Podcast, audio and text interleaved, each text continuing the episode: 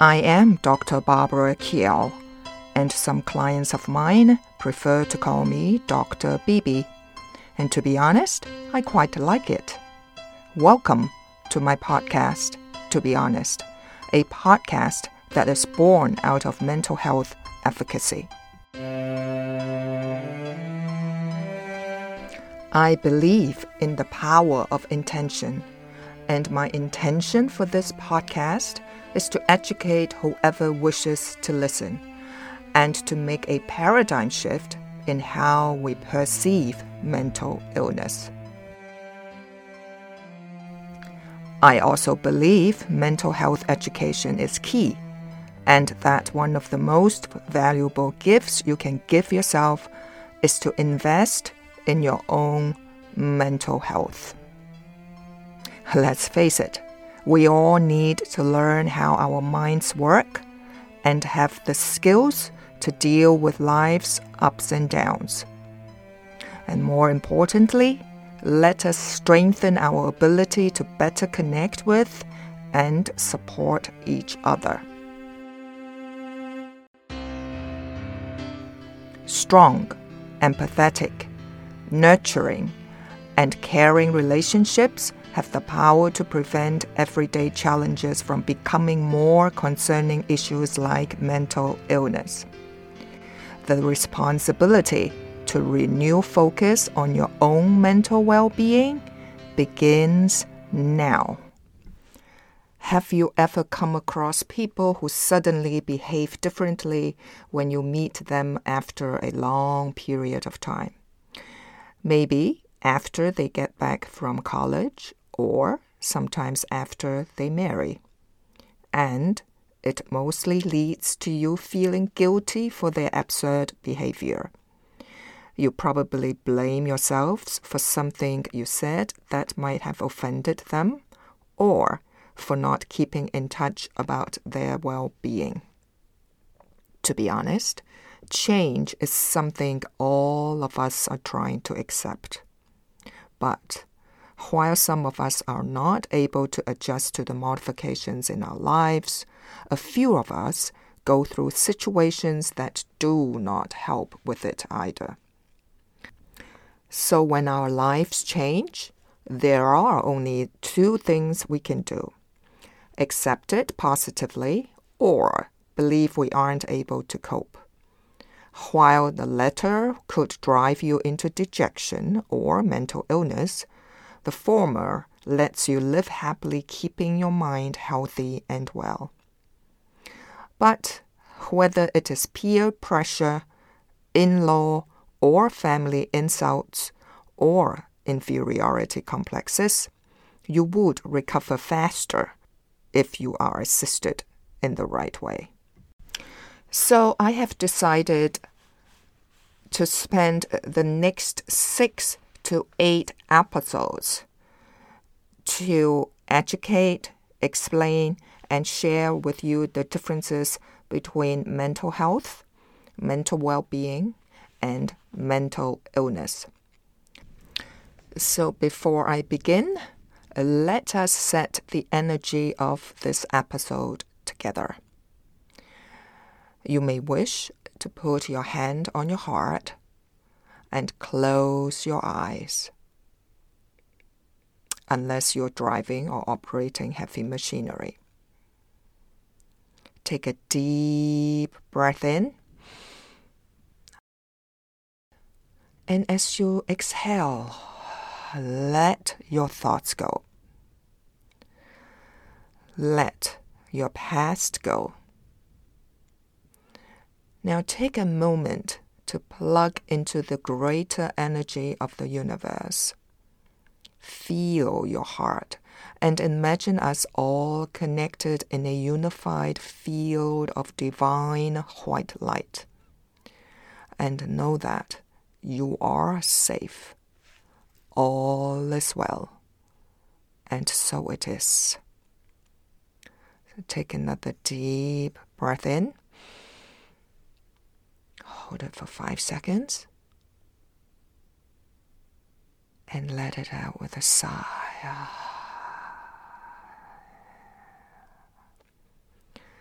And when you are ready, slowly open your eyes.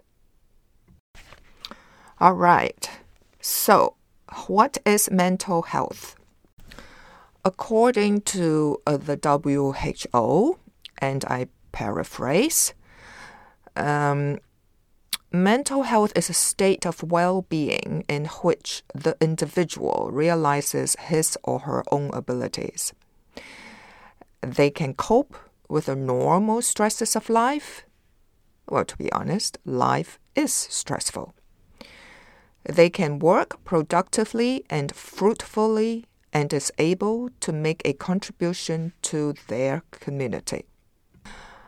Now, although the terms are often used interchangeably, mental health and mental illness is not the same thing, but they are also not mutually exclusive. A fundamental difference between mental health and mental illness is that everyone, yes, every one of us, has some level of mental health all of the time. Just like physical health, isn't it? Whereas it is possible to be without mental illness. Believe it or not, mental illness is extremely prevalent around the world. And after I am finished with you in the coming six to eight weeks, you will know exactly what I'm talking about. I'm sure you will not disagree with me when I say there are so many people around the world that is physically ill, right? And guess what? Same with mental health. There are more people that are mentally ill or that they have mental illness and people don't even know it maybe it is a good time to explain further what mental health consists. It is basically our emotional and social well being. It is all about how we reason, feel, and perform in life. Mental health has an effect on our daily lives, relations, and physical health according to how we handle it. No doubt, daily life events affect our mental health drastically, such as finances, house chores, and office work have been stressing people out for years now. Well, let's face it, particularly in the past year, when COVID hits, some people are still suffering. Added to that, abusive marriages, abusive relationships, peer pressure, and death of loved ones have proven to be common reasons for one to go into depression. Some factors that could improve your mental health are the people around you. When stress and depression get a hold of you and you are unable to control your behavior, you are probably undergoing a breakdown, which is a result of mental illness. Generally, the warning signs of being mentally ill would be sadness or irritability for a long time extreme mood swings, repeated anxiety, and major changes in eating and sleeping habits. So beware if you are out there and you know that you have not been sleeping for a long time, and on top of that, you are depending on medication to sleep. Another sign would be complete social withdrawal, where you tend to build a cocoon around yourself and believe it is your safe world. So, could you imagine during COVID lockdown, there is a lot of mental illness going on and nobody is aware. And that is very dangerous. Not only for the person that is not well, but also for the people that are around them. So, now let's talk about mental wellness. So, what is it? Mental wellness is the absence of mental illness. It is a state of well being where you realize your own capabilities and can cope with stress, work productively, and help others in distress. Mental wellness is important at every stage in life. Some ways to boost your mental wellness would be to get at least eight hours of sleep per day, have a healthy diet, stay away from junk food, stay active, meaning exercise regularly, communicate with others, and during lockdown, instead of binge watching Netflix or Stan or Apple TV Plus, FaceTime somebody, call somebody, talk with somebody. All right? Follow your passion or pick up a new hobby. Help others, volunteer work, and look for positives in every situation.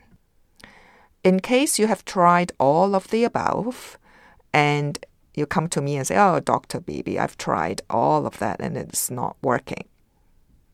Well, if you need help getting through your sorrow, depression, or sheer anxiety, rumination, sleepless nights, you are probably at a stage where you could benefit from some help. So connect with me and let me be the listening ear or the shoulder to cry on. And if not me, find another professional to talk with, please. Invest in your own mental health is the best gift that you can give to yourself. Actually, not just yourself, but the people that you love, the people that you live with, the people that spend time around you. It is they will benefit from your mental health as well, meaning your mental well being. So, in other words, what I'm trying to say is don't take your mental health for granted. Just like our physical health, we need to take action to stay happy and healthy, both physically and mentally, in order to attain mental wellness, mental well being. Now, fortunately, many things that are good for our physical health are also good for our mental health. So let me share with you some ways you can stay mentally healthy. Number one, get more beauty sleep. Sleep and mental illness are linked. Yes, let me repeat. Sleep and mental illness are linked. Studies have shown that sleep problems increase the risk of mental illness. Sleep deprivation can affect our ability to concentrate, learn, and be resilient. Most adults need around eight hours of sleep each night to function and stay mentally healthy. Now, I understand some of you may push back and say, Oh, I function well, uh, thank you very much, just by sleeping six hours. Well, if that's truly the case, then I congratulate you. Then I'm not talking about you. I'm talking uh, to those who cannot sleep, who needs medication to help them to sleep, and still they don't get rested. You know who I'm talking about. You know I'm talking. Yes, with you. So please seek help and find the root cause of you not able to sleep and rest. Taking pills is not going to help you in the long run. It is just a band aid. Okay, number two, make time for yourself. It's easy to keep busy looking after the needs of everyone else around you, particularly mothers, particularly uh, single parents. But it's important to do an activity you enjoy and are good at. Losing yourself in an activity lets you forget about worries for a while. Not only will your mental health benefit, but your family, your children, and colleagues will definitely enjoy your refreshed state of mind as well. Number three, be active, stay active. As I mentioned earlier, exercise keeps excess weight off and also gives you a mental boost. When we exercise regularly, our brain releases endorphins and serotonin, which are chemicals that help improve our mood. Regular exercise can also reduce stress, anxiety, and depression. And seriously speaking, anybody who is already suffering depression, exercise is key move your body helps your depression. Number four, manage your stress. Now, to be honest, almost everyone in the modern world feels stressed at some point. It's only normal. It's part of life and doesn't cause you harm if you keep it under control. So, if you struggle to wind down or manage your thoughts, Find relaxation techniques that work for you. Some people use yoga, uh, affirmations, exercising, or journal writing to relax and de stress. Find one that works for you. Five, enjoy a healthy diet. What we eat affects our bodies and our brains. A poor diet can make us feel sluggish and increase the symptoms of depression and anxiety.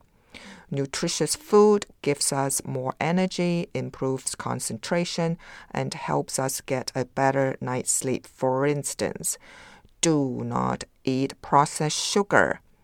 Besides, cancer cells feed on processed sugar. Okay? So, number six, build up your confidence.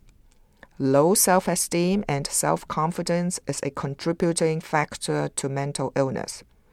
Don't compare yourself to others. Be happy with who you are, what you already have.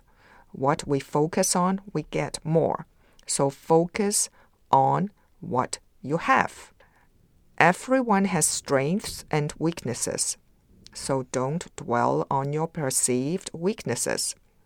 If you fail at something, remind yourself you have strengths in other areas. Nobody is perfect. Number seven, as I mentioned earlier, meet with friends, communicate. We are social animals. It does not matter whether you are an introvert or extrovert. We all need friends.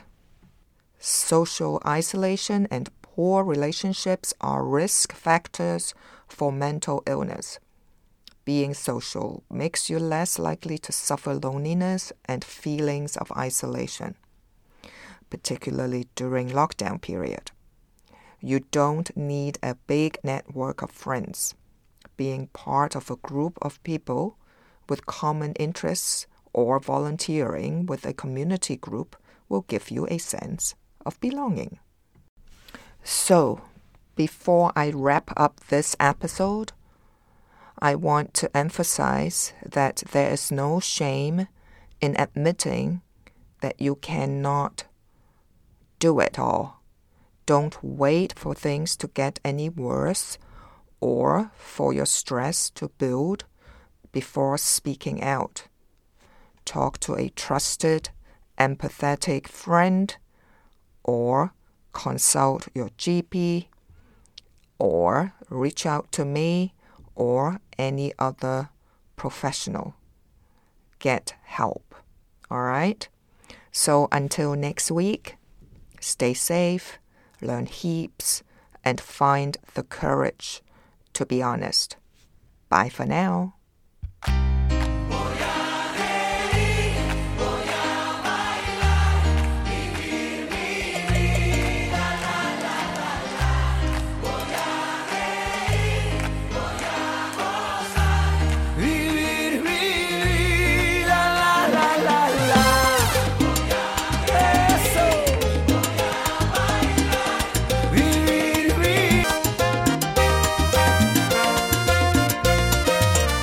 Can find this podcast, to be honest, on Apple Podcast, Spotify, and my website, www.drbarbarakiao.com. D R B A R B A R A K I A O dot com.